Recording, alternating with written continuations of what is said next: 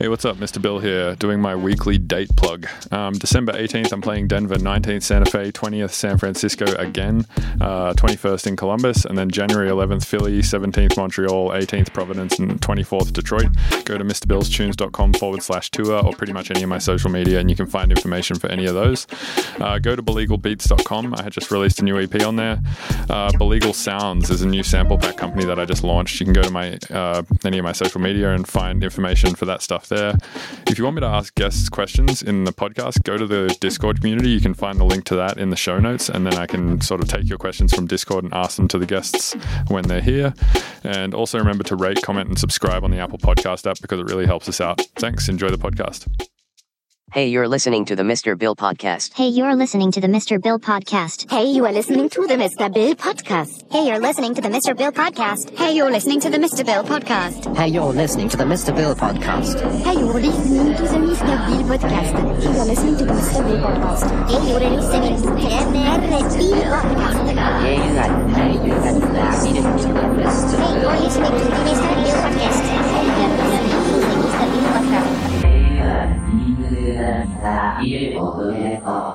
Check, check, one. Yep. Cool, man. Welcome to the Mr. Bill podcast. Thanks for having me. Of course, yeah. Yeah, I can't believe, fuck, I'm in episode 15. It's mission. Putting in putting in the work. Yep. Putting in the work of talking. Doesn't seem like that much work. You're good at it. Thanks.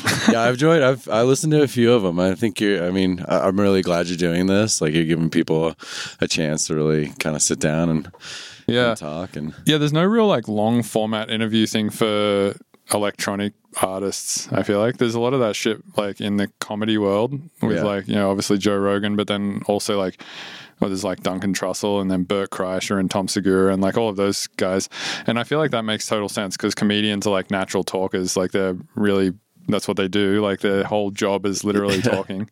So it just makes and also I mean I mean, it's probably similar to being a producer, right? It's like you writing jokes and shit sometimes, and then what do you do for the rest of the time? yeah, Might as well sit around and talk, I guess. yeah, yeah. And they all kind of shop each other around, right? They're like Yeah. everybody's got their podcast and they do the rounds. Yeah, there's like a circuit, right? Yeah. And it's like if someone releases a book or some shit, they'll like go and do all the. Yeah, I've been thinking about doing one as well. How much? How many? How much time are you spending on this? So I have a guy that edits it for me. Yeah. Um. So not as not not that much. Like I mean, that was kind of my hesitation to always doing a podcast is Right. that it could easily become just like so much of my time just doing shitloads of editing and Yeah, just a ton of shit. Like especially on the even just the distribution side. Like you know, I mean, you know how it is. You you ran a label for a long. Oh, I guess we should we should probably like introduce you, right? I'm so fucking bad at that. it's good. It's cool. Um, right, warm it so- up. Warm it up. Yeah, yeah. So you you uh, I mean, you you explain it. Sure. What you- who are you? So you- my name is Jesse Brede, Yeah, Uh, founder of Gravitas Recordings. Nice. And I'm also co-founder of Pivotal Agency Mm-hmm. uh, with Cole Jones, and your uh, manager Anand Harsh Mm-hmm. Has now joined with us as well.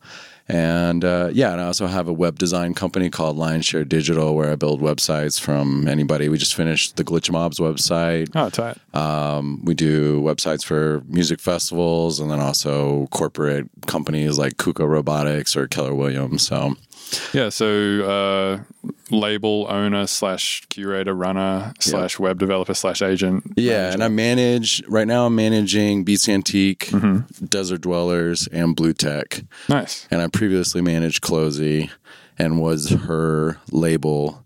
Uh, for a very long time, and now she has joined with Red Light as her management team. Still very close, all on good terms, and Nice. super happy for all the success she's having. So Yeah, was- she's crushing it. So that she like, cause yeah, every time I see a picture of her in front of a crowd, I'm like, what? It's, like happening. really big. Yeah. Yeah, she's she's definitely got the golden touch, man. Yeah, Absolutely. people seem to really like what she's doing, which is cool. Yeah. Yeah, I'll be honest, I don't get it, um, but I don't get a lot of popular stuff. Yeah. Generally, almost anything that's popular, I'm like, I don't understand why this is so popular.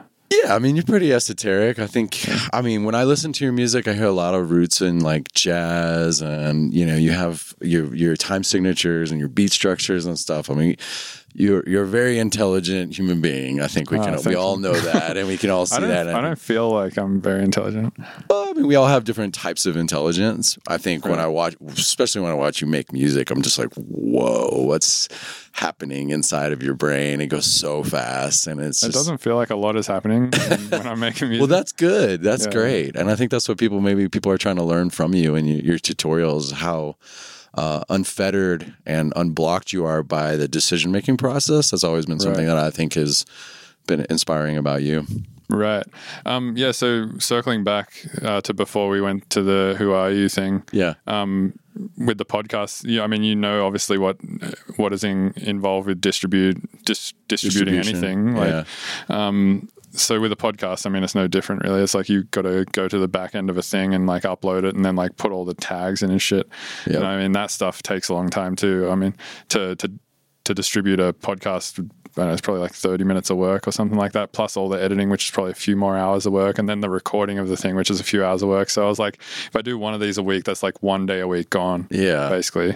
So I got a guy. Luckily, um, he uh, so this guy Robert, Robert Fumo, I think he originally was working with Bass Gorilla, Yep. and he was like, "Man, you got to do a podcast," and he was like, "I'll edit it and I'll just distribute it for you and all Nice. that stuff." So I was like, "Cool, yeah, if you're willing to do that." Is I'll- he in Australia? No, he lives in Amsterdam, but he's actually originally a Colorado native, Okay. which is kind of cool. Very cool. So yeah, you yeah you've got a t- you got a team. I mean that's that's the key is having somebody to do some of the Yeah, I won't call it grunt work, but you know your time is better spent making music and yeah, yeah. and stuff like that. So Right, exactly. Yeah, yeah, so we I guess I left one thing out. I also created Gravitas Create, definitely inspired by you. Uh, Ill Gates and that whole music education. So we we started Gravitas Recordings. We had some success with that as a label, and then we wanted to start Gravitas Create for a couple different reasons. We wanted obviously to do things like sample packs, tutorials, but quite honestly, there's a ton of people doing that, and we're not really the top of that game. What I did learn is that so many of the fans of Gravitas and Gravitas artists also make music themselves. So we really wanted to provide a platform for the music production community to let's say we release an EP with someone like Megan Hamilton. Well then we'll maybe pick the standout song from that EP and offer up some stems or offer up some samples. And so we can engage the music production community on that level and offer them something for that. And you know, you did a remix contest with us. That's actually a really cool story. So, in, what was it, 2012? was, was this Clozee's first uh, thing on Gravitas Yes. too? Oh, this is fucking crazy. It's I a didn't- crazy story. So we did a uh, one of the ways that we got started. You know, John Burcham uh, was the label manager for Gravitas for a really long time.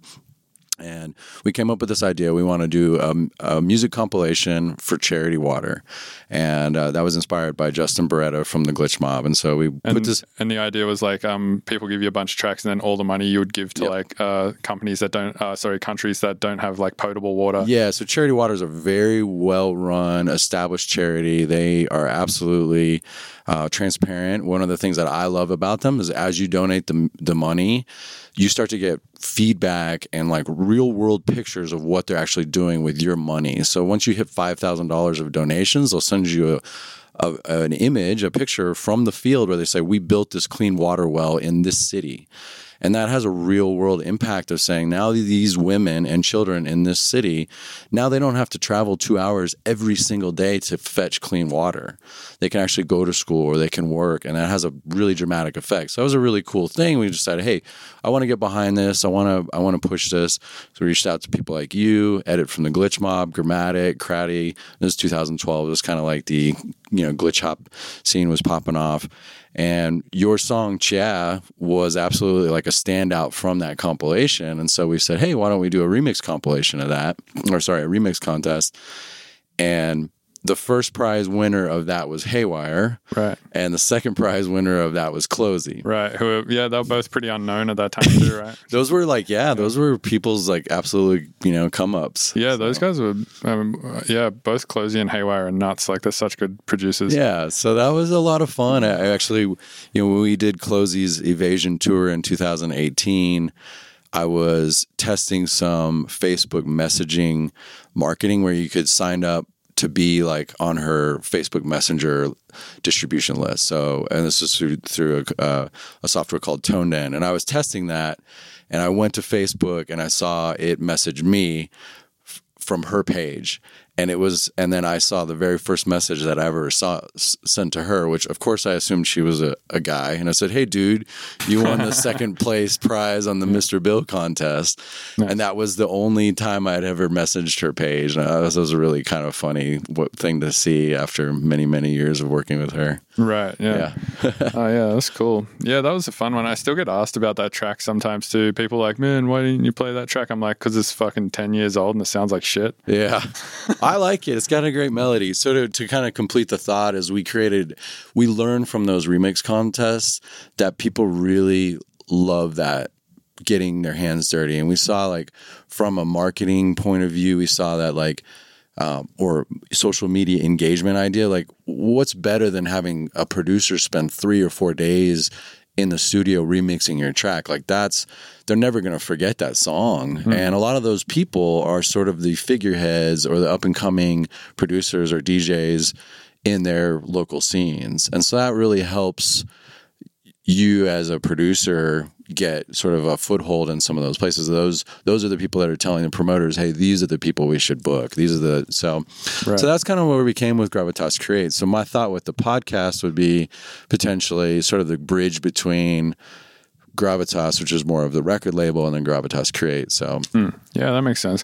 So would you be the host of that podcast? yeah, I think so. Asking questions, talking about people's process and how they have gone through getting started, and you know those first few years of of trying to be a professional musician are really tough. There's hardly any money, and you're hmm. just like you got to figure out how to make it work. And there's lots of different ways to do that. Yeah, I think that would be an interesting podcast, especially if you're hosting it, because you have such like a deep understanding, I think, of the industry side of things versus, say, somebody like me who has like maybe a super basic understanding of the industry, but like more of an understanding of like what it's like to be an artist in the Yeah. industry working. Or And I would also want to talk about things like publishing and licensing, which a lot of times Dude, we should talk about that. actually. Absolutely. Yeah. I would love to. So, um, one thing that a lot of people, I guess, don't understand is like the difference between uh, like the different types of copyright. Sure. Oh, Should we talk about that first and then get into publishing and licensing? Um, I would say the the number one tip I would say is Google Song Trust uh, PDF. Okay. Song Trust is a publishing company. They'll do a publishing admin deal for you. This document is probably 20 pages long. Print it out and read it. And then read it again, and then read it again. And that'll break down everything for you in a way that's easy to understand. We'll talk about this, and then people will leave and be like, wait, I'm still kind of confused. Right. And sometimes I even get confused myself. There are tons of different copyrights. When we talk about music, it's essentially intellectual property. It's this this imaginary thing, and, and especially when you're collaborating with different people, you have a vocalist, you have someone that wrote lyrics, and the other person wrote the melody. All of those different components come together to create a song. It's a really, really complicated way of dividing rights and and splits and Do you, things like that. do you think that it's like um, I've had this thought a few times where I'm like, this is I feel like intentionally overly complicated just so people can't really understand. No, it. I wouldn't say that. I would say, unfortunately, because there's so many different ways that you can use a piece of music, and there's so many different ways that that people can come together to create music. If you think of like Nashville or Los Angeles, where you have session players, you have people that are just songwriters, like literally writing the, the lyrics, or literally just writing the melody, or then you have an engineer, or you have an executive producer. There can be 20, 30 different people on a like a Beyonce track, and you need it's it's just complicated, and then you might use it for film. Right, and then and so the two types of copyright is like the intellectual property type, which is sort of like the idea, like the ethereal, like Yes. what the fucking essence of the thing is, and then there's also like a master thing, which is like the the the wave file, like Yep. the actual thing that was created. Yep. And so like say someone like the engineer or the producer might get more rights on like the wave file and like the selling of the wave file Yep. and stuff like that, but the person who like actually thought of what the essence of the idea was, like Beyonce or the the guitar player who like came up with the the riff or the the harmony or the chord progression or whatever, Yep. they will keep more of the intellectual property type of. Yeah. Copyright. So like bringing it back to like more relevant to like someone like yourself or somebody that's in uh, electronic music. Let's say you're collaborating collaborating with someone or the the idea I like to use is say like uh, I work with a vocalist named Christina Soto. She's on tracks with people like Tritonal. She did an EP with Austin AU5, right? That's a very good example where she wrote the lyrics and she sang on the song and austin went and did all the production Right. and that way they should split the publishing and the and the writing 50-50 it's a really very equal split so that's how you can think of that when you start to t- talk about collaborations and the publishing and the and and how that works Right. Okay, and then um, so to to move on from like the different types of copyright to publishing and licensing, um, that's essentially like the way. How would you explain that? Basically, you take a song, you put it in a library, and then sort of like film companies, game companies, advertising companies, sort of access you. And they go like, all right, and you say, here's a library worth of shit. Just feel free to pick any of it to use in your stuff, but just give us money when you do or Eh, something. yeah, I mean there is library music, but I wouldn't encourage anybody to get in that game because it's really uh, that's the low end of the spectrum, and the less interesting things are happening there. Uh, there are people that I know that have released on Gravitas that have made library music. And they would tell me that's a pretty soul crushing job. So, someone like yourself who released on mau5trap, you have a name, there are people that respect your musical productions, you would be more f- fitted for something like a, a music agency. So just like you have an agent, then you have someone actually representing your musical library, and they have the connections in the uh, music supervisor world, right? So music supervisors work for television, film, commercials, uh, whatever projects need music, and their job is to go and find the music that will work well for that project. And so that's a really cool job. So I would definitely encourage people to like look into what is a music supervisor. Those relationships are highly sought after and those people are extremely busy. And it's it's sort of like being the talent buyer for a festival. You as a relatively unknown artist if you hit them up, you're not going to get a good response because you don't understand all the inner workings of the of that side of the business, and they're going to want to work with a professional agent that understands what an offer looks like, how to get it done, sign a contract, do, what does the deposit look like. So, so music supervisors prefer to work with music licensing agencies because those people have accumulated a library uh, of music that they are able to represent, right? So when you write a song, you have 100 by default 100% of the publishing rights. You might go to, let's say there's a music company, a music agency out in California called Riptide Music. You might go to them and say, "Hey, I want you to represent my catalog, and if you get a, if you get me a, a license, then you would get a percentage of that, just like your agent would get a percentage if he landed you a gig." Does that make sense? Yep, yep. Cool. Yeah. So, um, and I suppose the reason why you would sort of get the agent music dude is so you can send him all of your music. He can like siphon through what you have the rights for and what you don't, and he can like sort of get it all in the formats that it needs to be sent to the Yes. supervisors. Yeah, and to- so there's software out there. There's a company called Disco, and so you can upload your music to Disco.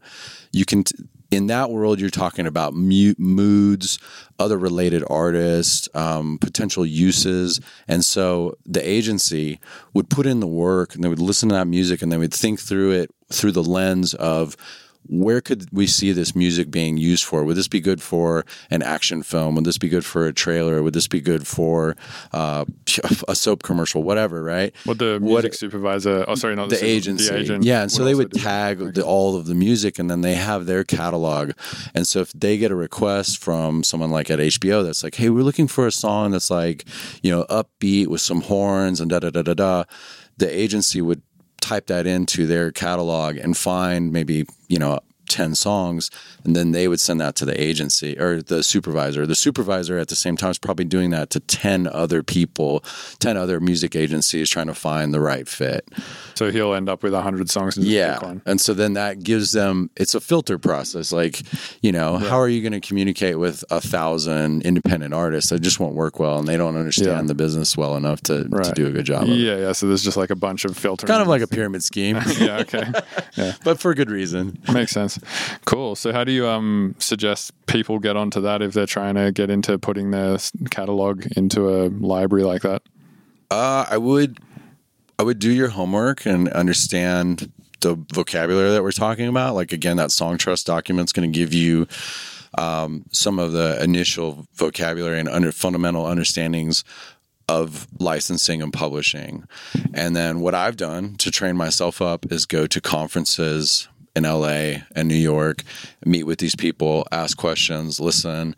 Uh, You know, I live in Austin, Texas, so during at South by, there's always a few um, discussions about music licensing and publishing. Go watch things on YouTube, just like anything else. There's going to be people that explain that. Uh, there's definitely Facebook groups about about this stuff. So I mean, there's a ton of information out there. You got to dig to actually develop those those contacts. Um, takes time. You know, one of the things that I did um, early on is I started looking up music supervisors on Twitter and uh, and LinkedIn, and so I would just type in music supervisor, and I created a just sort of a default Twitter account. And because when you follow someone on Twitter, it usually gives you three more, four more, five more suggestions of other people, and they're usually related to the industry that they work on. And so I started to build a little bit of a database of music supervisors and music agencies and just to sort of understand the landscape and the companies that are out there. And that was just to get my feet wet and get a sort of understanding of what that world looked like. Yeah, right. Um, but now you're sort of hooked up, like, or Gravitas is hooked up with a company like that. yeah well not no not every song. I mean it's it's not every song that we release is applicable for for sync. You know there's some songs that um I would guess I would say most electronic music, as you know, is usually in minor key. It's a little more, you know, there's a little more down, dark, and what works on the dance floor doesn't always work for commercial or or uh, licensing purposes. So, so not all of not all of Gravitas's catalog is even in the even in the running for it. So you would say mostly like the banger stuff you release, um, you don't even like sort of send to these places. Yeah, Okay. yeah. Cool.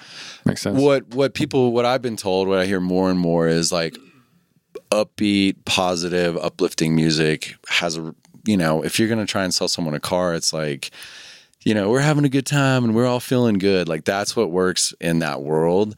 Um, but that, but I don't want to discourage people. Like there's, we've definitely had good success with people like GoPro, where uh, action films, travel blogs, you know, the YouTube world, the micro licenses is definitely someplace I would start looking for YouTube channels and finding places where people have used, um, you know, like look in your circle of producers or people that you look up to, and you'll see where their music gets played sometimes, and then you can kind of follow that trail, go down that internet rabbit hole, and sort of see how that maybe happened. Um, you know, oftentimes, like definitely for Clozee, a lot of travel channels and uh, world travel blogs would reach out and want to use her music because she has that world music sound, and so that was that was kind of um, you know for Beats Antique, they have a very eclectic world sound they did a license for HBO, and that was, you know, in that case, like that supervisor knew Beats Antique, and they really wanted to use that specific song. So that happens a lot too. They'll have a an idea in mind, and then they'll want to kind of go after that. Yeah, I hear I hear quite often like producers who make like dubstep or you know just bangers or whatever. They're like, man, I'd really love to like score a movie or do a fil- a game or something like that. But I don't see it really making a ton of sense because it's like, uh, yeah, how do you just like go into a movie and just make a whole fucking dubstep? So my soundtrack? suggestion would be to do a study ver- of of like take a piece of film that's really inspiring to you, and then write for it.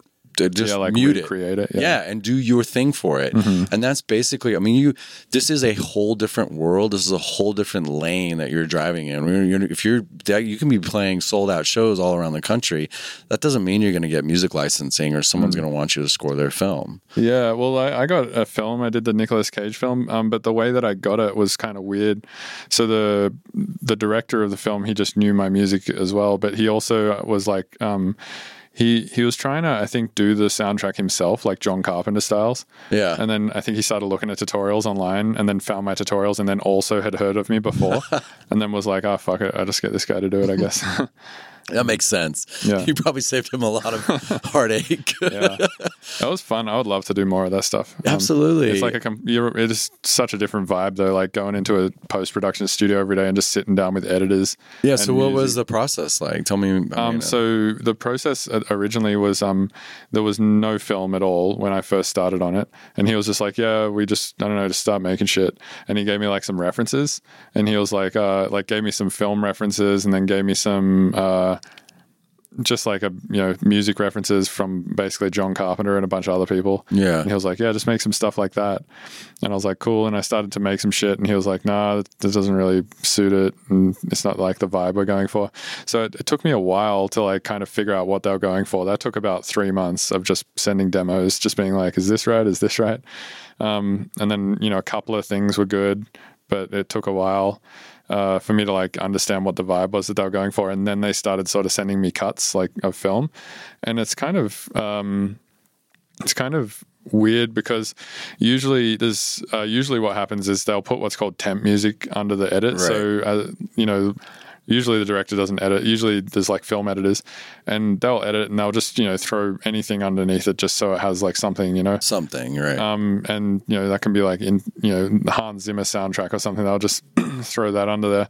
But the problem with that is when you send it to the composer, it's really hard to change it after something's been edited to something. It like feels really Right. natural now for that piece of music to be there. because of the timing of the movement or whatever. Right? Yeah, yeah, or just like I don't know. Once you hear it one way, pulling it out and changing it for anything else just seems weird. Right. So they were like, "We don't want to do that. We don't Yep. want to have any temp music. So you're just going to write everything from scratch." Yep. So I had nothing to work with basically other than these references. Um, so the process was basically me like stabbing in the dark for a while until I finally like figured out the vibe.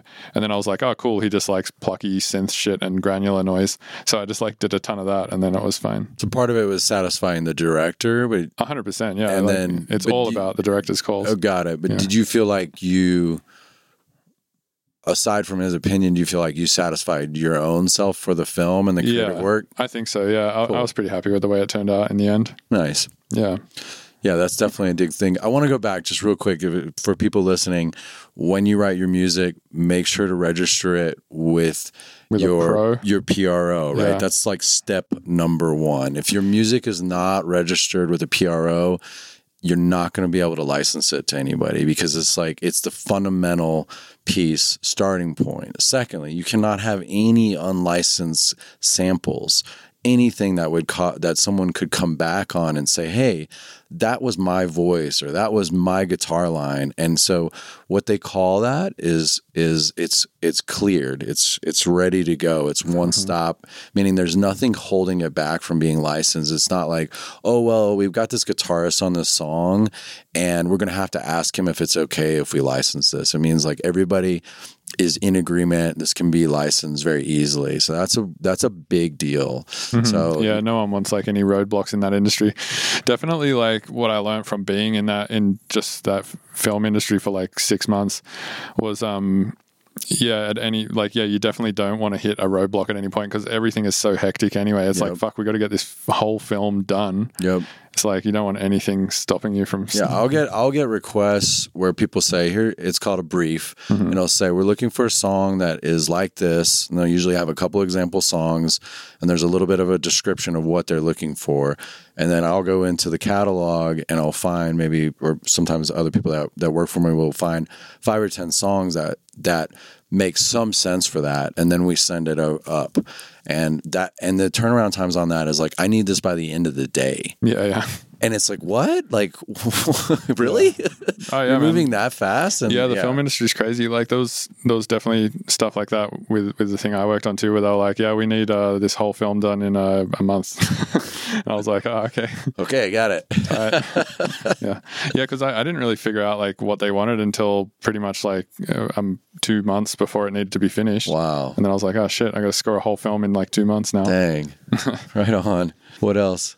Uh, management. We could talk about management. Love to. Um, yeah. So one thing I get asked about a lot, like um, I get hit up by a lot of artists being like, "When did you go to find a manager? When do you think you need one? Why do you need one?" Like a lot of people don't understand the point. sure. Um, and I guess like agents as well. We could kind of put these two things in. yeah, I love that. That's a great question. I get that question a lot too.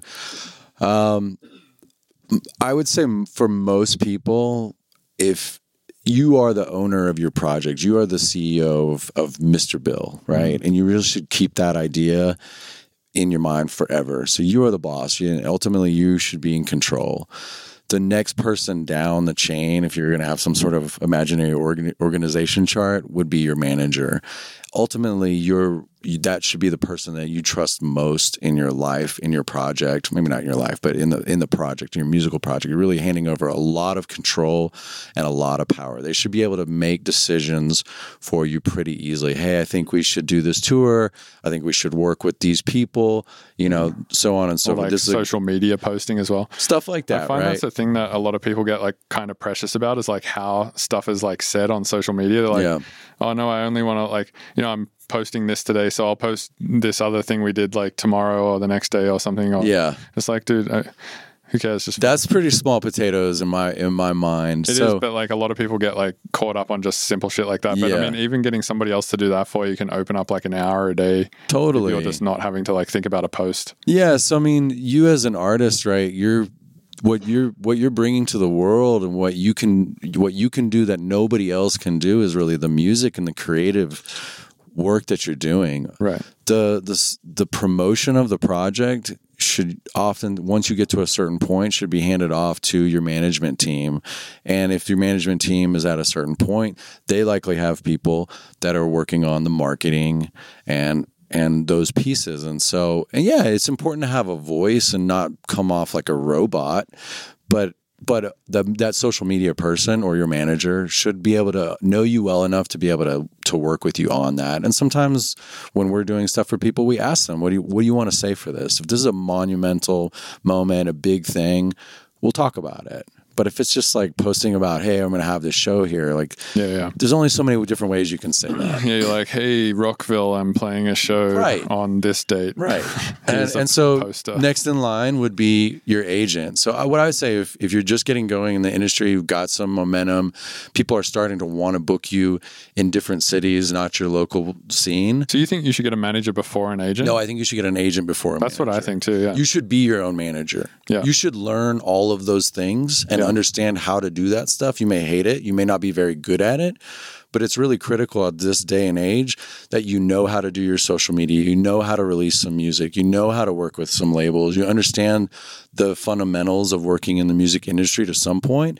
Then when you start to have a manager, when that happens, you're still you're their boss. You're, You mm-hmm. they work for you, not the other way around. Yeah, I think that's another thing is like a lot of people who are hitting me up being like, oh, hey, like, you know, when do I need a manager or like, how can I do this and that? It's like, uh, you probably have to like put in a bit of work first Yes. because it's like nobody wants to take on a project that they're going to be like, fuck, this is going to be a headache. Right. They want to take on something that they're like, I see potential in this already and it's already working and I could just like put it on steroids basically. Totally. Yeah. When yeah, it's, it's well said. So and the other part of it is the financial side, right? And and that'll answer sort of when to get one. Most agents, a standard deal is a 10% commission. So say you get paid $1,000 to play a show, the agent's going to take 100 100 bucks.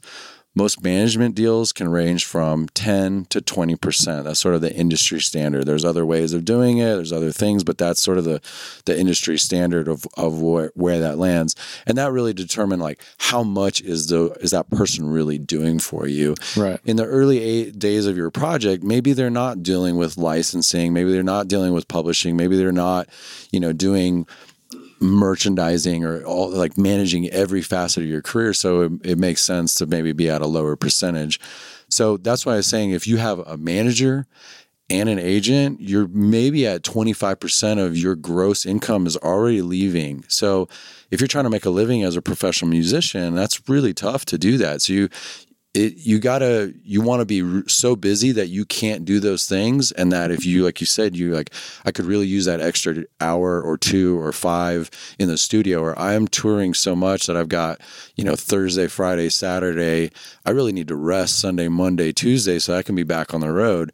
There's no time to do all that business and there's enough stuff happening where your manager is really needing to take that on. So there's another there's another model where that person is and I and I think this is kind of where, for example, like Clozee and I did this. Like she was on the come up, Gravitas was on the come up, and I think in my career I was also on the come up, and, and Cole as well. And we all kind of learned together. That's a more common way that that that that happens, and sort of the very organic team starts to grow. And so I've seen a lot of people in our in our scene have that have that model, and it works well. So Yeah, I think that's kind of what's happened with me and Anand a little bit over the last few years. Is like he was already doing well. Like I mean, he was an agent already for a bunch of people, and he was already managing a bunch of people. But I think like since we've started to work together, like stuff has tightened up a lot. Yeah. Definitely when we first started working together, it was like shows weren't getting announced at all sometimes, and like you know I was just rocking up to venues, and like none of my fans knew about it and shit. and, like, Yeah. well, I mean, there's a learning curve for everybody, you know, and it's it's a lot. There's a lot, and I mean, to really be a good manager is as much work and as much dedication as it is to be a really good artist. I mean, it, I would agree. Yeah, it's Yeah. a, there's a lot of shit that you need to know to be a manager. Like you have to have a lot of information in your head specifically about like yeah, obviously releasing music and like you know marketing for sure. Yep. Marketing is a big one. That's something that I fuck up on a lot. I think it's like I still don't know how to do a fade, uh, fade a paid Facebook post myself. Oh wow. Like I get Anand to do all of those. Got it. Yeah. Yeah. Well, there you go. I mean, and that and that's you you know any good partnership you want someone that kind of counterpoints you that's like you know i'm maybe not always uh, the most detail oriented and john you know when we worked with gravitas was, he was very detail oriented and that was a good partnership. You know with pivotal cole jones he's he's he's very process oriented. He's like, I want things to be like A, B, C, D, E, F, and when that happens, like I'm a, I'm able to sort of be a more big picture and strategy for the business, and he he kind of makes the the like the way it's actually going to work, so we can do a good job doing those things. so is Cola more of a manager or an agent? I think he's an agent. He right? was he was Clozee's agent for a really long time, Okay. and he sort of cut his teeth in that world. We're moving more to wanting to be mostly a, a management company. We enjoy Mm. that more. Okay. I, I really enjoy being a manager. I do not like the the agent side of the world. Have you It's- been an agent before? I have. I've done that, but I did not like it. It was A lot of people don't. So, like my first agent in America, uh, Alex Hutchinson, Yes. he quit being an agent because he was like, um, he was just like, I fucking hate it. It's, it's like the whole industry was just making him mad because, Yeah. I mean, it seems like a tough and stressful job, man. It like is. most agents I meet, I don't want to say they don't seem happy, but they always seem stressed. yeah. It's like they're always on their phone, emailing or on a phone call.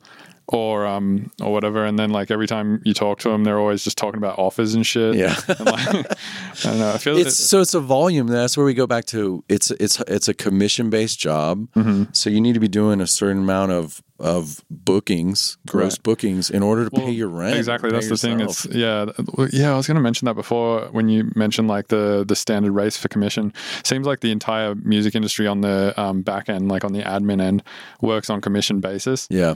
So yeah, it's kind of like as a manager or an agent, if you're getting ten percent of an artist fee, you would need like 20, 30 artists, and you'd, they'd all need to be fairly busy for you to be making like a pretty good wage. Yeah, it's tough. That's why I mean, there's a lot of consolidation in the industry right now. With with, you know, I don't. Rogue Agency was a, a really you know a, a very well regarded agency. They had grown their roster a lot, and that they've just essentially closed their doors. A lot of the agents from Rogue have moved over to Madison House. So you need uh, it's tough it's tough to be an artist it's tough to be an agent it's tough to be a manager it's tough to run an agency like it's it's it's tough to run a club and it's tough to be a promoter like the the margins and the and and the the business is tough you know so yeah you do as an agent or a manager you need a certain amount of of gross you know earnings in order to pay yourself enough to live and so that can Right. be that can be very um you know, I can see agents pushing like, let's take this offer, let's take this offer, and that may not actually be in the best interest of the artist. Right, which So- is kind of where like a manager could step in and be like, "Hey, no, that's Yes. like about like." so technically, the manager should be managing the relationship of the agent and saying, "No, yeah. we're going to pass on this offer, even though it's decent money. This is not a good look, or we don't think this festival is going to be, you know, X, Y, and Z. We have a history of not paying and things like that. So Yeah, usually with me and Anand, we just have a conversation about most offers, unless something comes in that's like a clear a yes. Yeah. Like if it's just an inordinately Yep. large amount of money and it's Yep. like I haven't played there in a while and it's going to be big and all that shit, and he'll just be like, "Yeah, well, let's do this." But otherwise, we almost have a conversation about every other thing. Yeah. Well, that's how it should be. I mean, either your agent or your manager should be bringing you all your offers. If it's if you know, one thing that we try to do is be efficient with our communication. So let's say there's a few offers stacking up, put them all in an email, really de- detail it out, so it's really easy for you as the artist to go, oh yes, no, yes. That way, it's not like an hour long conversation to get a yes on one gig or something like that. Yep, that makes sense. Yep. Um. So yeah, gravitas is still a thing that's happening. Yeah, yeah, man.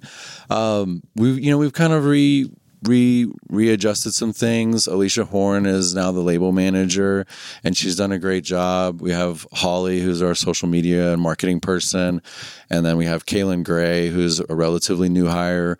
She's taken on the PR world, and she's done an amazing job. I actually have never seen someone like come in and learn a piece of the business so quickly, and it's had a it's had a great effect. I mean, we're getting a lot more press and blog postings, which I mean, the you know, I would say four or five years ago, like blogs were so much more important for people discovering your music, and then Spotify has come along, and I think that, that more people rely on their Discover Weekly or the playlisting to discover new music.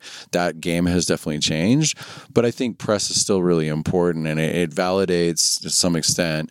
Um, a release and music and and it gives you something to talk about. And and uh, you know working with a blog or a YouTube channel or a playlist to premiere your music can be a really cool way to get additional eyeballs that maybe or you know ears that you don't have in your fan base. So I mean that's still the still a great release strategy. So yeah Kaylin's done great Have you guys ever, or you guys and women and just you people? yeah I'm, I'm about to move to San Francisco. I'm practicing. Um, um, have you people uh, ever had like a track on the label that's just gotten like insanely big? I find like a lot. I was talking to Dov the other day. He runs Moody, uh-huh and he was ta saying like he's had two tracks that just got like insanely big. I think one was an Antonet track, and the other one was maybe a Mimosa track. I mean, yeah, I mean, we have a few. I mean, you know, Bassnectar remixed John's uh, song "One Oh, Thing." yeah. And did that come out on Gravitas? Yeah, the original came out on Gravitas, But and the remix didn't, right? The remix did not, but, But that, did the original still get like a lot of sort Yeah, of plays? yeah. of- yeah. yeah, it's yeah. I mean, there's definitely several million. I mean, a couple songs from Clozee have, you know, across the internet, definitely like tens of millions of plays. Um, trying to think. I mean, what's big? What's defined? I mean, I've never had a track crack a million, so Oh, really? yeah. So I think that's Huh. probably pretty big for me. Yeah, yeah. A million on Spotify is good. Now, that being said, we can talk about this. This is something uh, everybody sh- right now sharing their Spotify stats, and there's some pretty Dude, contentious. oh my god, uh, there's a I've fucking Telefon Tel Aviv, like his Twitter posts went crazy. He, wait. was- He, he made a Twitter post. Yeah. He's made a few questionable Twitter posts. he went after. what was the one he said today? Well, I mean, a Um, couple ways of looking at it. One, and uh, so you know, we work with Cloudchord, and he's done extremely well. He's in the ch- chill hop sort of. He used to be a different artist, right? Yeah, he was DVS, DVS, yeah. and so Gravitas has released a lot of his music, and he he kind of changed the sound a little bit. And he's an extremely talented producer, and he, I think he saw an opportunity in the Spotify landscape where when people get home from their job and they want to cook dinner. They don't really want to put on dubstep. They don't want to put on heavy bass music. For the most part, people want to listen to sort of some some calming, relaxing music, and and I think that was always inside of Derek Cloudchord for a really long time. So he started writing this music, and he's done really well. And so his Spotify Spotify streams this year were something like, I think it was like twenty something million, right? Wow, that's really good. And so it's like for for Spotify, they're, they're giving us these tools as artists or managers, whatever, to share this stats. Um, another way to look at it is they're paying out 0.004 cents, maybe. Some depends on the deal Like they per have with stream or whatever. per stream. So here's um actually before you go on, this is something that Ben from Ganja White and I brought up to me. Um, so I already have a theory on this. My theory is like um, Spotify has a certain type of listener to it, which I would call a hyper casual listener, which means like they will listen to it while they're making their dinner, but it will just be in the form of a playlist. So they'll fucking rip through a playlist, Yep. hear 10 tracks that they thought were pretty sick, but won't know who wrote any of them. Yep. So you don't really build fans off it. They but the don't thing translate is, is like, into fans, and they definitely don't translate into ticket sales. that's the thing. And you really want them to because, like, what you make off a stream is, like you said, 0.004 cents, but what you make off a ticket sale can be like 20 bucks. Yeah, So or a merch, or or a piece of vinyl, or, Yeah, or buying shirt. your album or something like that. Yeah. Yeah. So, anyway, go on. Yeah. Well, so I think you know it's it's two things. Is like in a way, Spotify has sort of hacked it where they're getting the artists to really promote the shit out of Spotify. Oh, totally. Because they're like putting these stats out and people Yeah. want to fucking piss and shit. And like Apple's just like totally losing the game in terms of of of where people might stream music. I mean, it's that being said, YouTube is still the, the it's the second largest search engine in the world, and there's more people streaming music there than anywhere else, On and YouTube? they pay way less than YouTube. Yeah, internationally across the entire world. oh, okay. That makes sense. Yeah. Because Spotify is still not available in some countries, is it? No, they just struck a deal with India, and I think in India it's a, do- a dollar, a, a one U.S. dollar a month to have a Spotify subscription. So how can like this is still a very we're still in the wild wild west of streaming. Things were hmm. shaking out. I mean, Spotify is. Could you use a. VPN, pretend you lived in India, and get a cheap Spotify account? Maybe you There could go. try. Life hacks, bro. try and save yourself. I mean, they'll they'll probably identify. I mean, I have a family account, and I have someone that lives in Italy that uses one of those, and I have people, you know, that I've given accounts to. That's the hack. If you were like go in with your buddies and be like, you want to pay fourteen dollars a a month or fifteen dollars a month, and you get five accounts. True. I reckon the VPN pretend you're in India is the real shit there. Yeah. so so I think that So wait, that's what pretty tele- interesting. yeah, what a Telefon He basically said like, don't post your stupid stats. Like, Okay. don't. and he was totally against it and saying like it's just like it's just gross and sort of um, audacious and braggadocious and. I don't know that I necessarily agree. Cloudchord chimed in and said basically like, "Man, I'm really proud of this. Like, this is great." And and I think it's cool when you see like, okay, this person's music played in 72 different countries, which I think is the all the A pretty countries. good in the- stat, Yeah. yeah. it's very cool. Like, and so Spotify came in and they innovative. They innovated. They they did a better job at recommending related music. They they Mm-hmm. went further down the music genome and said this person released on this label or this person is in this circle of of. And uh, you know, I find that a recommendation engine better than anybody's else. Yeah, so this is something that Bleep Bloop told me once. He was like, he, he he was always like, man, I think SoundCloud is just a shitty way to listen to music. Like, I don't think it should be a social media feed. Yeah. it should be like, yeah, a bunch of recommended shit that sounds like the thing you're listening to. Yeah. which makes total sense. And yes, Spotify kind of nails that. Yeah, SoundCloud has absolutely dropped the ball. They forgot who their customers were. Then Yeah, they yeah. try to compete with the big Apple and Spotify. They're never going to win that game. They're never going to have the marketing budgets to do that. So it's so dumb. No, SoundCloud's like a, the small underground. Like you put your whips there. Yeah. and like you send them to your friends and you write like you know two minute beats every day and just whack them up like Oshi did for a while Yeah. and like just that, that's the and then you know you can kind of grow out of a SoundCloud audience and convert that to shows eventually. Yeah, and I'm just like, if I'm paying a hundred dollars a year for a pro account and you're not servicing me and not giving me more tools and innovating, like they just kind of have stopped. Like, when was the last time there was anything cool or innovative on the SoundCloud platform? It's just kind of gone I, backwards. I reckon the repost button kind of fucked it. be really, it really did. yeah, I think ever since the repost button is when it started declining. yeah, because your feed just became It was just everything was a mess. Garbage. Yeah, exactly. As soon as like the repost thing came into play, I think I was on like because I was a heavy SoundCloud user back in the day. I was like when it first started, or maybe not when it first started, but basically from like 2010, I was like on it every day Yep. and checking the feed and shit. And as soon as they put the repost button in, I used it for like maybe another month or two after that, and was like, "Fuck this," yeah. and then just It's like you still want to be there, but it's not where the action is. And I think at the same time, and this is something I'm really passionate about, I'm really excited, and we are working on this as a label, is one, I think if Spotify ever added a tip jar, just give me, uh, you know, Bandcamp's amazing, right? But their UI is garbage. It's such a dated look, in my opinion. I don't like that it doesn't have a volume control. Yeah. That's my main issue with it. We'll say like this: the way that they've designed that page, the way it's laid out, is very dated. It's not. It's I also don't like that it doesn't have continuous playback. Like Yeah. that's one thing I loved about SoundCloud is you could click through the Yep. website and music would keep playing. Yep. Yeah, no volume control and continuous playback are like the two main things I don't like about Bandcamp. Yeah, and there's no I- and but and then on Spotify there's no community. There's no That's true, there's yeah. no you can't send a message to your favorite artist and say I love you. yeah. There's no feed, there's no there's nothing. And so it's just it's a very passive experience. Hmm. What I think people really want where MySpace sometimes YouTube and a little bit of, and SoundCloud as well for a while when sound, when comments were cool, people wanted to be part of the conversation and have a discussion about the music and even mm-hmm. send their send their favorite artists a message. Right now, there's nothing like that really happening that I'm seeing, and I think there's a huge opportunity for Well, you're a web artists. developer. I am. I'm working on it, man. I'm excited. I mean, it's it's going to cost me an arm and a leg to develop this, but I'm really excited about it. And just to, to develop the idea, we're going to pair in the future, every release that we do will be paired with a charity of the choosing for the artist. And so when you go to the landing page on gravitasrecordings.com, you'll be able to experience the music how the artist wants to. Maybe there's a music video, maybe there's not. Maybe there's a merch bundle, maybe there's not.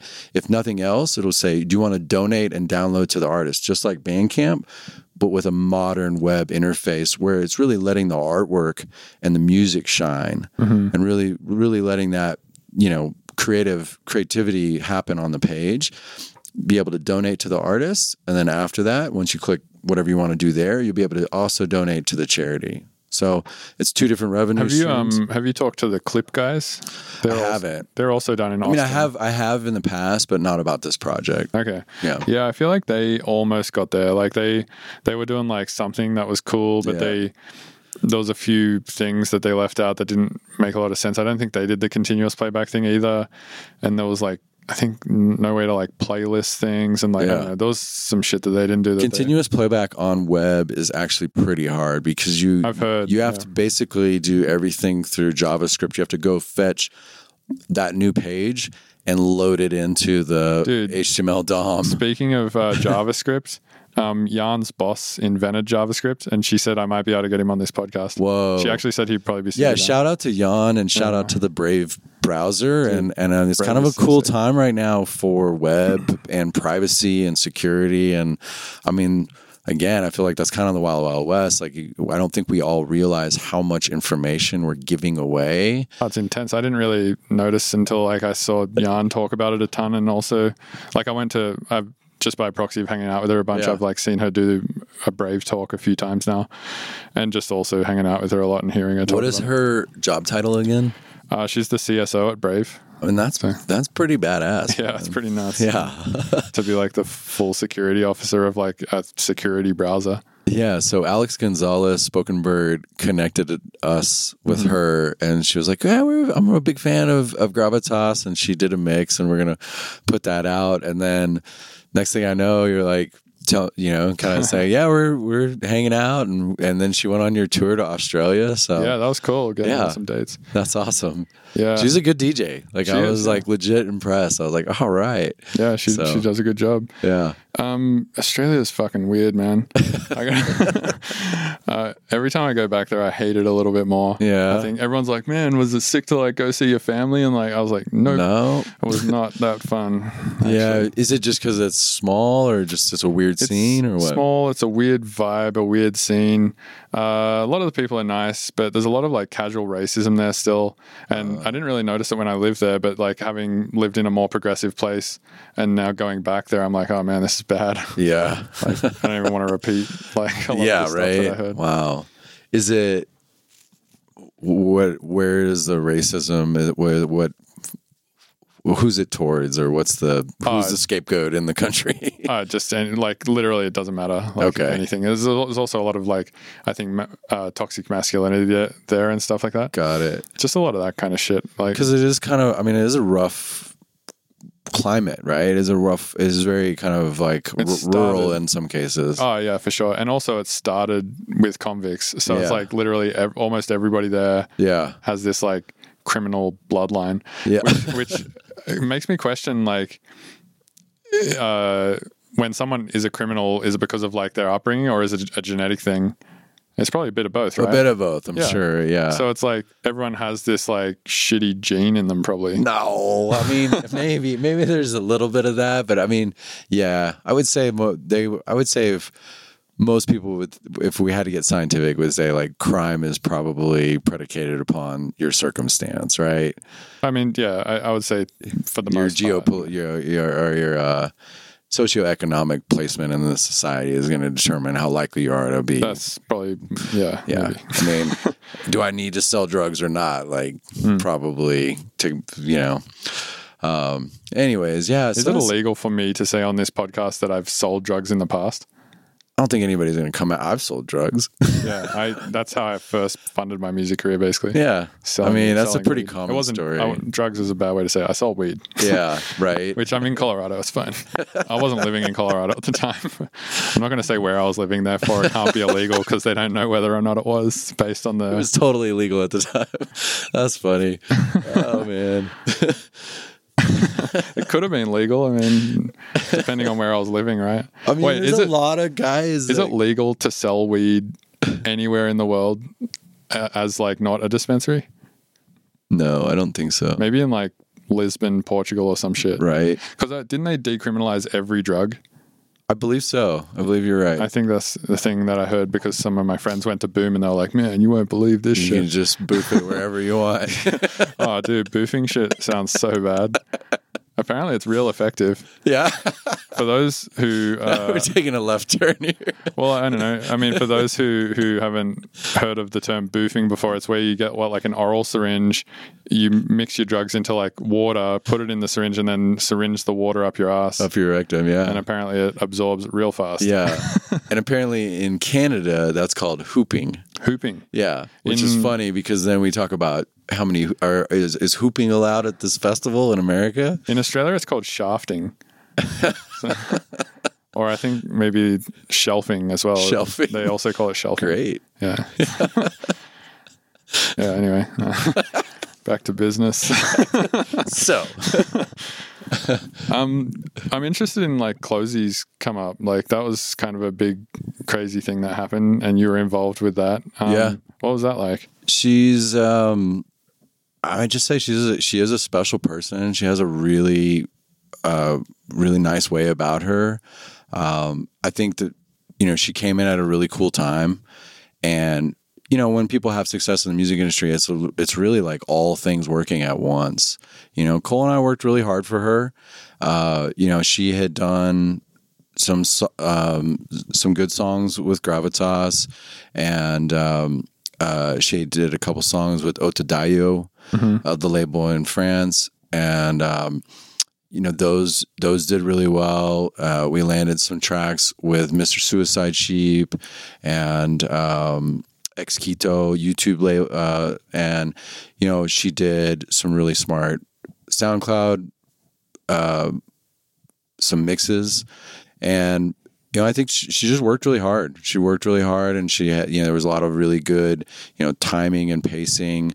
Um, you know we i think we worked really hard to kind of build the brand and make sure that um, we didn't try to grow too fast and be patient and be disciplined. And even when there were potentially really exciting things kind of be we were trying to be smart about when to do that and take things as they come Do you think at a point like when you get to say Clozee's level, if she just like stopped right now and didn't do shit for like five years, six years, and then just came back and like dropped another EP, do you think it would be as successful, or do you think people's attention spans would like drop off? no no i don't think it would be i mean i think she you know i think she writes music that that really you know tickles people's brain and and they're they're songs that people can go back to.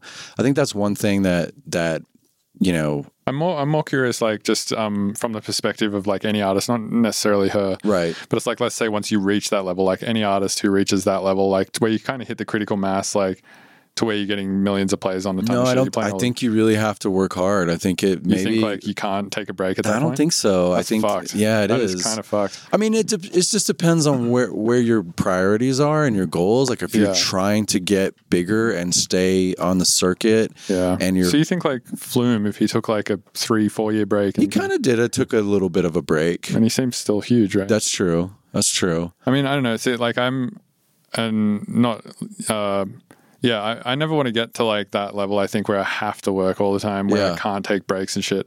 Also, I don't think I could get to that level anyway. But like, Well, I, I just think with that, the question is, what is your definition of success, That's it, and yeah. what is your and what is your idea for what makes you happy? Yeah, totally. Yeah, I think Yeah. that's like I think about that all the time. I think like because I watch like a shitload of philosophy videos Yeah. uh, on YouTube, um, so I'm kind of somewhat a philosopher, now. just a YouTube well, I'll say, to go back to Chloe is like sh- there was a time where it's like she was she was it was really hard for her to be on the road as much as she was and Mm-hmm. she was coming back being burnt out and being really tired and struggling with the mental health aspect and also the physical health of like being on the road and touring and playing a lot, yeah. three, four shows in a row, or sometimes playing, you know, a show and then an after party, and then waking up in the morning, getting on a plane, going somewhere else, checking in your hotel, doing sound check, and it's like, it is exhausting. So there was a guy on one of the videos um, of the podcast. I was talking to Dirt Monkey about this, Yeah. and he like time stamped the bit where we were talking about how touring is hard. Yeah. and he was like, "Oh, this is like disgusting to listen to because like I go to a factory and work my factory job, and then when I get home, I don't have the energy to write music, and you guys are complaining about flying somewhere to play music. It's like, dude, it's pretty fucking hard on your body. I just say do it if you can do it, man. I mean, Yeah. I, it's not easy. It's not. No, it's certainly it's not. fun. The, the the the the being up on stage and playing is the reward. Right, but that's like one percent of your day. yeah, everything, all the rest of the 23 hours involved. You're not at home. You don't have your bed. You don't get to be with your significant other. You, you're challenged by the uh, access to good quality food. Your schedule's a wreck. Your sleep is a wreck. It adds up. And humans need, uh, you know, a certain amount of sleep, a certain amount of good quality food, or things start to go off the rails. So, I, pff, I don't think people. boo. Yeah, I, I, I don't Poo think. on you, dude. Yeah, I don't think people who don't travel through time zones constantly Yeah. and like have this experience really understand it. or like really not even like sometimes you can be i haven't done that much traveling but i've you know i've been out on the road with beats or or Clozee in the past and like not even for that long and be like wait are we in san francisco or you know it's like you, you can lose track Absolutely, especially when you're going through time zones like Australia to here to Taiwan Yeah, to India crazy. to UK to Israel. Like, it's kind of insane because you start uh, your body eventually is just like I don't know what fucking time it is, but the sun's up, Yeah. and then you you just constantly feel like mega out of it. Yep. So I guess Clozee um, would would be dealing with that too because she's flying. Yeah, there would be all the time. times where I'm she would- surprised she hasn't moved here. To be honest. She, yeah there would be times when she would fly from france and we would try to say like look you need a couple days in the states before you can really work because it just takes time and that's not even that big of a time zone jump you know It's like eight hours or something. Yeah, if you're going to to Asia or Australia, I mean that's you're on the other side of the world. Your brain is totally crazy. So, yeah, it's a real thing. Um, I mean, just to you know, you hit you hit on a couple stuff. I I think it's. I think the world is moving faster than it ever has because we have so much access to so much information through our mm-hmm. phones, and it just it goes really quick. And I think for any artist, you know, just using her as an example, but you only kind of get one moment where you're on that first time you know big rise. And i think you have to make the most of it and and go go for it as much as you can to to try and gain as many fans as you can and then i think if you're at a certain point then you can back off i mean look at what just tool did tool just took Right. 13 years off Yeah, and yeah. they've come back and just smashed it with you know all sellout shows and the number one albums and I, stuff I like think that. they're like just so big and have such a cult following. Yeah. Um. So I guess that that could bring us to an, another point of rebranding as an artist. Like, so I've thought about this a ton. I've been like, ah, I fucked my career because like, um, I don't think my career is bad. It's fine, but like, Sure. I'm like, oh, I could never like hit that like point where uh, like you know someone like G Jones or Clozee or, or somebody like that, and sometimes my mind tries to like blame it on the fact that I've like overshared, um, because I think music in some way is like a magic trick, and as soon as you show someone how the magic trick's done, it's no longer a magic trick. You know, it's just like oh, that's he was just in the fucking box the whole time, and I think like partially because I've done that a lot. Initially, I thought it would have the opposite effect, where like, and it does have the opposite effect for some people, where they watch like my tutorials and my streams and stuff, and then they listen to my music, and then they appreciate it more because they know how exactly how much work goes into it and how it was done. They're like, oh wow, that's like even better now that I know that. But I think for a lot of people, it like destroys the magic a little bit. And I also think it's like kind of challenging music. And I also think I put out like way too many different styles of music. So it's really hard for people to know what to expect when they come to a Mr. Bill show or want to go listen to a new Mr. Bill release. 'Cause, you know, Yeah. I'll do like a I mean, I think it's all of that. At the same time, I mean, you have carved out a place, at least to me, a place in our musical history, and the, and this is a time that we're going to look back on, kind of like we look back on the '60s. Like in the '60s, there was, you know, civil rights, women's liberty. Um, you know the the rock and roll generation. And now we're living through or just got kind of coming out of and Donald Trump is our fucking Richard, Nixon. We had Obama gay rights and electronic music. And that was like a what I would call a watershed moment where there was this like huge cultural shift. And we're kind of seeing the pendulum swing back to this alt right and people. And and but progress was made and and it's going to continue to like it won't ever slide back that far in my opinion right? So to answer your question is like you have carved out your your a very very very cool important pl- moment for yourself. So will you ever be headlining coachella? Probably not. I don't think you make that kind of music. You just you don't write those kinds of songs. And that's okay Well, that's the thing. I've Yeah. thought about like rebranding and being like, all right, I'll just do like X genre and like just very specifically you like fit into this thing. doing that Yeah, and then I think about it, and I'm like, I'm like, what would happen if I did that? All that would happen is I'd want to talk about it, and I'd want to fucking make a bunch of weird shit, and I mean, you could maybe do it as a as a a thing. I've got a friend. I can't say who this is, but he he is part of a very very well known um, electronic music act. oh, is this the the um? I can't say who they are. Okay, but, But the- he has started a side project to get back to what he found as his original roots in electronic music, and that Yeah. is giving him a lot of freedom and and fun and pleasure, and he knows what it looks like to brand a project and work a project and have it, and so that that project still nobody knows who's doing it, and people are speculating. He is kind of using the shadow and the magic trick effect to his advantage in that regard. So I do agree with that. I do think that that sometimes the social media of like I got to share every day. I need an Instagram post a day. Poop. Again, like I don't want to work for Spotify. I don't want to work for iTunes. I want to work. I want the artists to benefit. So that whole social media thing, it's almost like you're working for Instagram or you're working Yeah, for yeah. Facebook. Fuck that. because yeah, you're literally creating content for their platform. For them. Yeah, yeah. yeah it's crazy so you know i sometimes i do artist coaching and and somebody was asking me this question like i was like man you're in control of this you don't have to worry about the numbers. Like go and make really great music and mm-hmm. and scratch that itch and let that develop. And as you have a story to tell then utilize social media to tell that story. And you can do live streaming. You can do youtube tutorials or behind the scenes things but use it to you how you want it to present the story. And it doesn't have to be every day. And there are no rules to this shit. We have a whole new world available to us in that regard Yeah, I think in some ways as well, like another anxiety a lot of artists have,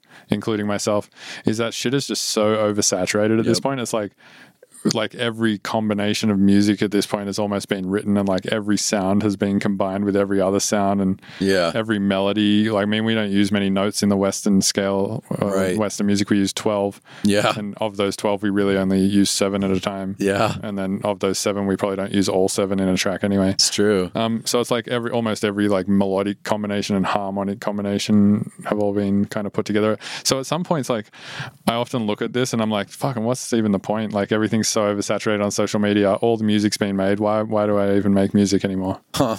Well, that's sad. That makes me sad.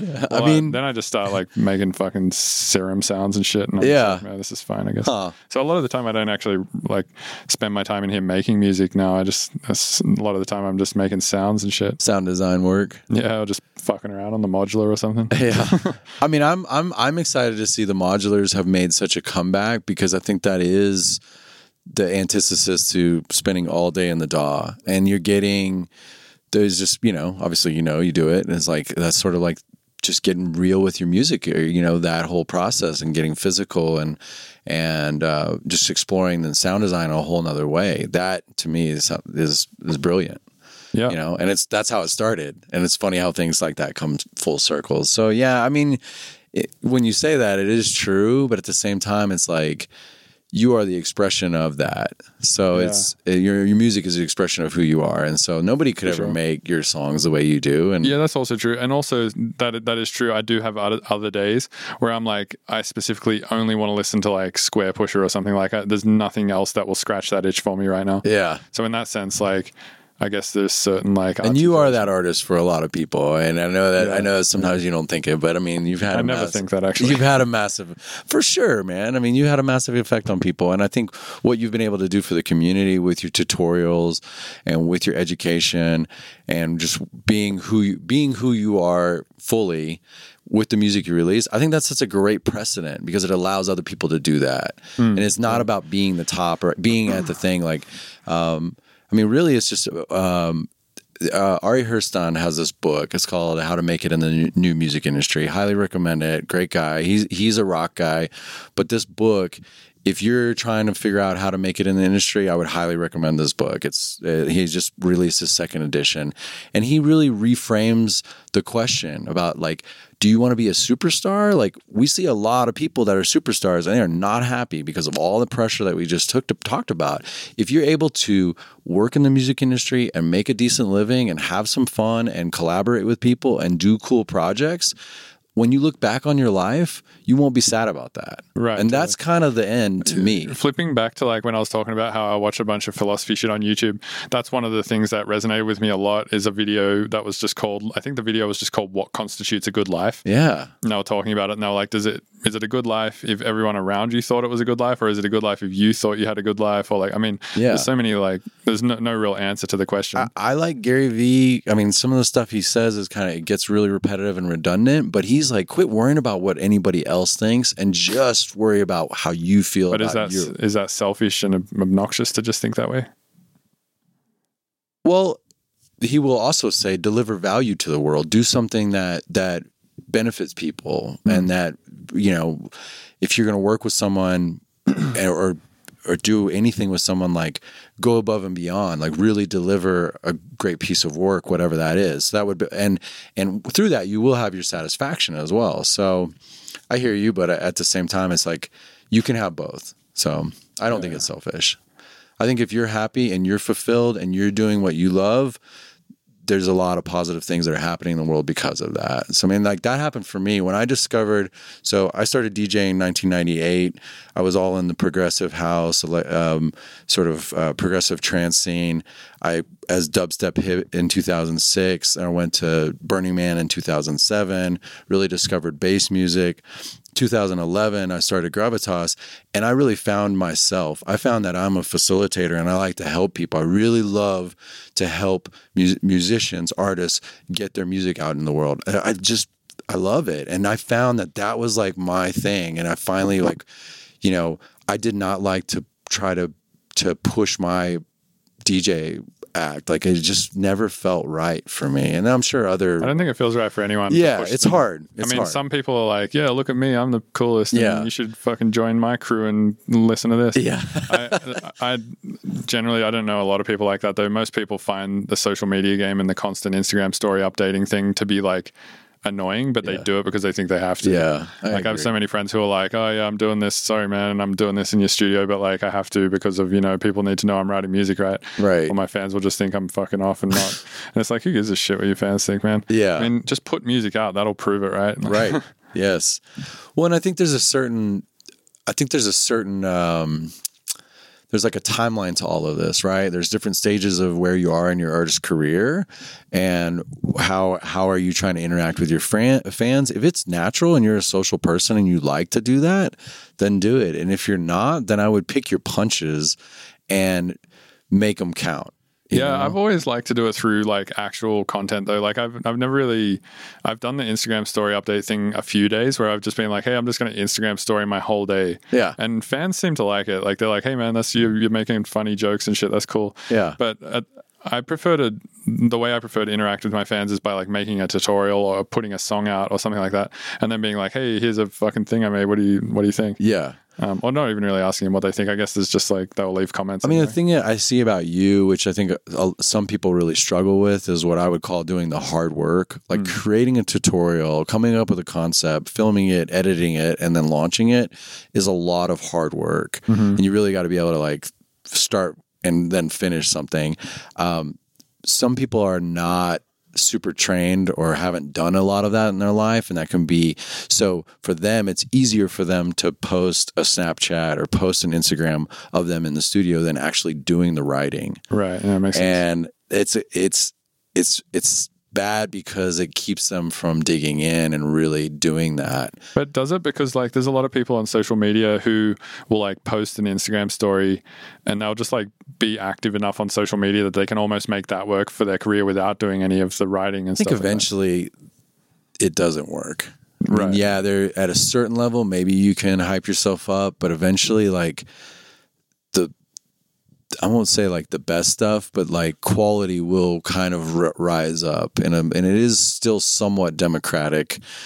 Yeah, to some degree. I, I also think that um, that quality of music has almost nothing to do with how big music gets. There's a lot of shit that sucks that is huge. Yeah, yeah, I agree. And there's a lot of stuff that's amazing that is not huge. True, true. Yeah, yeah, yeah. I mean, there's everything in between. it, But then also there becomes the question of like maybe I'm like not a good arbitrator then like maybe the the people like the millions of people who like this crap thing that's massive are actually right maybe I'm wrong you know Well, there is there is no right or wrong in that case. It's just like I I guess I don't know, like uh, Frozen Two, or I mean, whatever. Like, I mean, is that is that like the most groundbreaking piece of cinema cinema cinema ever? Like, no, for sure not. It it feels good. It's like a warm hug, you know, and then like people like that. So there there's there is that, and then they have someone like Disney behind it. So um, there's also marketing though I, Yeah. like people like stuff that feels familiar and if you just show it to them enough times yep. then they'll just like it like you Yep. know you, you get in your car you hear it you go to the mall you hear it Yeah. you go to a theater you hear it. I mean, I kind of think about that like Coca Cola, right? It's Yeah, just it's like like, everywhere. if you just see it enough everywhere, it feels familiar and you feel comfortable with it, and therefore Yeah. you're like, oh yeah, no, I like yeah, that. and that's what brand marketing is about. It's like, why does Coca Cola or Pepsi still advertise? Is because when you go, they're counting on that the next time someone goes into a store and is presented with this insane amount of options, what you just That said, it feels yeah. familiar. Oh, I just got reminded about Coca Cola, so I better have a Coke. yeah, because you like that one feels like the most comfortable and like know, Yeah. it's old faithful. Yeah. Yeah. Uh, there's a good book around this idea. It was a 22 immutable laws of, of uh, marketing. Do you read a lot of books? I do. I try. Uh, how often do you? How, how many hours a day do you think you read? Uh, I have I have a goal for myself to at least read 30 minutes a day. That's pretty good. Um, I've never read a book in my life. Yeah, I've heard that. Yeah, Is there a re- is there a reason you have like a learning? I have comprehension issues with reading. I, Okay. audiobooks are fine. Yeah. Um, and YouTube videos at two times speed, fine. sure. Like every time I, I ingest an audio, So is it your is it your eyes or is it? it's I don't know. It's like um, I mean, I can read the words on the page. Yeah. But my issue is like I'll read the same sentence like 15 times before it all makes sense. Ah. Yeah, it's weird. I just Interesting. can't take information in that way. Yeah, I find it to be in a world where we're all on our phones and we're bombarded by all this Just stuff. nice is really gets me to to kind of calm down, slow down, focus on one idea and really process that and digest it. Mm-hmm. I like audiobooks. Like I'll, you know, on a Saturday or a Sunday I'll work out in the garden and and listen to that or if I'm, you know, like do do something around the house That's really that's really nice. Yeah, um, I do have an app which is kind of like a hack because I'll I like I like books about marketing or books about um, like right now the book I'm reading is by a guy named Ryan Holiday. It's called Ego is the Enemy, and he just wrote another book that called uh, Stillness is the Key, and and he you know he's on like Aubrey Marcus's podcast and Tim Ferriss's Oh, podcast. dude, I listened to an Aubrey Marcus podcast like two days ago. yeah, Some guy about uh, fuck, what was his thing? He was basically talking about how how he likes to embrace fear and put himself in uncomfortable situations because that trains him to like I don't know, be more calm or something. Yeah, yeah, that's kind of the Stoic philosophy. If you will put yourself in a challenging position, then then when shit really gets real, you're you're steeled. You've steeled yourself. Right, and I I was like saying some interesting shit too. He was like, you know, you can put yourself in some uncomfortable situation, like um, uh, like doing some insane workout where you just like do 15 minutes of straight high intensity work or eight minutes or however long it was to the point where you're fucking dying. Yeah. like it would kill most people to do. Right. but like.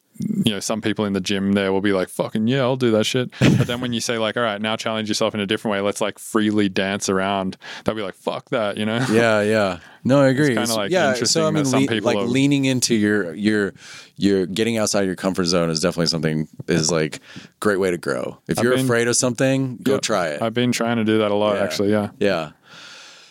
Yeah. So going back to the books, uh, I, I got this app. It's kind of expensive, but it's called Blinkist. Blinkst. I B B L I N K S T, and they basically synthesize the best parts. It's like you know cliff notes for a book, and so within about fifteen or twenty minutes, you can listen to or read the whole synopsis of the book.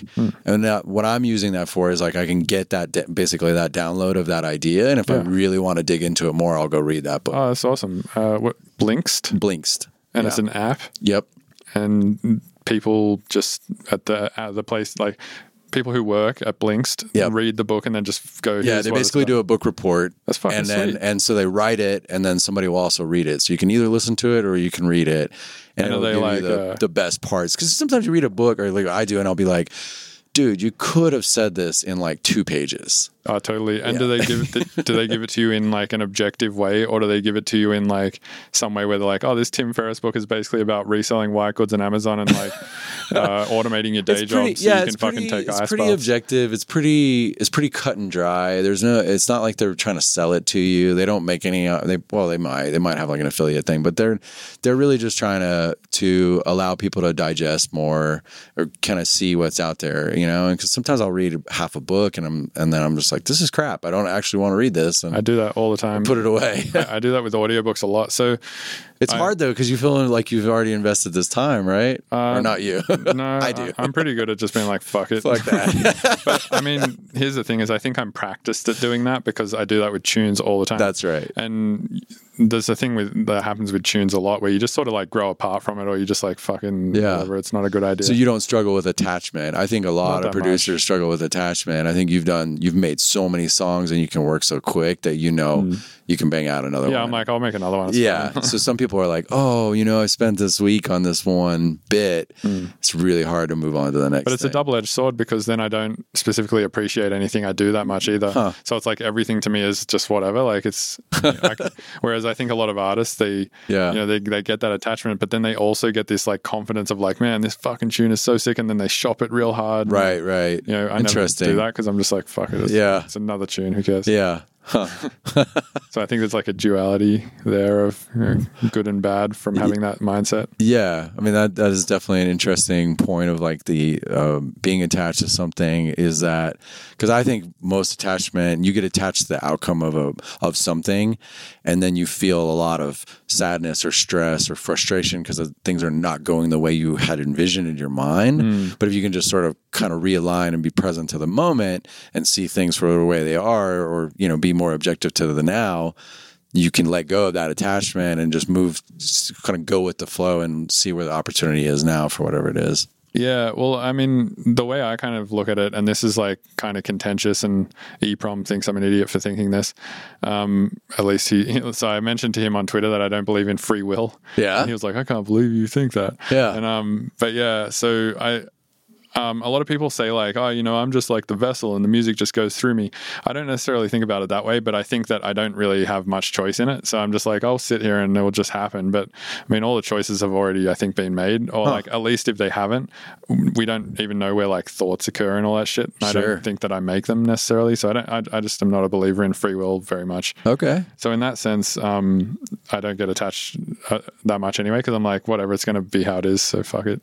Very zen. I mean, I, I can see that. I, you know, I don't know where I stand on free will. I, I feel like I have free will, but at the same time, I can definitely recognize where, you know, if you're talking about the multiverse where there's infinite possibilities and it's already already You don't happened. even have to go that Yeah. ethereal to to think about it. Um, so where do you get stuck on? Why why do you think you have free will? I guess in my mind, I experience the process of choice and the deliberation between I could take this path or I could take this other path. Yeah, um, I don't know. So there's been some like fMRI tests Uh-huh. uh, to where if you give somebody a choice with like two things, um, the one that they actually end up picking, they pick like 10 seconds in their mind earlier than they actually object, like pick it objectively. So it's like any deliberation that's happening is like the choice gets made way before you're conscious of it. Okay. That doesn't necessarily mean we don't. So the your the- I guess we'd have to define free will would be the the cerebral consciousness of the words in your head, almost languagely uh, processing. I would like to have chocolate ice cream versus the visual or uh, more instinctual. I want a chocolate ice cream, like the, the lizard brain saying that, right? Yeah. Well, I mean, uh, so for instance, this is an example that Sam Harris gives. Like, what's your favorite city? Uh, right now, Denver. Denver. Okay, cool. So, like, what made you? Did you, when you were making that choice in your head, uh, did did the option Cairo, Egypt come into mind? No. So you were not free to pick that, right? I mean, no, I guess not. have you been to like, uh, I don't know, have you been to like Lyons, France? no. So you were not free to pick that either, really. so it's like. Uh, that doesn't disprove the free will. It just means that just that's means based on my experience. I haven't been there. I it just mean, I- means that your your ability to actually choose between things is like way more limited than you might feel okay. like, you know. I have a limited subset of choices based on my world experience. So Yeah, and I think that that subset is actually really small. And I, if you like really think about it, like all the choices that you have, I, I mean, you pointed that out that maybe we only use what five notes out of the twelve note scale in a song, and so so yeah, on. exactly. And It's very only- limited, but that's still you still are making the decision. Hey, I want to I want to go in this direction. You can make a down tempo tune, or you could make a banger. Like Hmm. Right. you feel like you're not cho- choosing that. You're just kind of letting it unfold, or Um, n- well, I mean, I will make the decision. Like, I'll make a banger or I'll make a down tempo tune. But yeah. um, the choice to do that in the first place is like I think already made based on just like the shit that's happened in the last few days, a lot of which I had no control over. you know? Right. Like, let's say I went to a show and uh, the DJ that was playing there played a really sick Oh, for sure. And I was like, well, I didn't choose that. He chose that. Yeah. like, had when I read a book, all of a sudden I start to see the world through that lens. Yeah. Or I listen or I see a good movie and then all of a sudden everything starts to yeah, exactly. up. And then it's Yeah. like, so to what degree, like, did you even have the choice to, to buy that book too? Because then it's like it was shown up in your. Well, it's like a, it's like the butterfly effect. It's kind of like this cascading stream of things affecting things. But I, Right, but, but, mean, it seems like that's going to happen anyway. And it seems Yeah. like shit's just going to affect shit how it's going to. So it's not worth getting too stuck up or hung up on why. And yeah, I like the end result of your of your philosophy. Yeah, yeah, You can let go of things and and move to the next, which is cool. yeah, yeah. or, or you know some people get really stuck on that idea of that they wanted something to go that way Mm-hmm. and that can be really challenging for them and frustrating for everyone around them Yeah, totally. Yeah, makes Yeah. sense.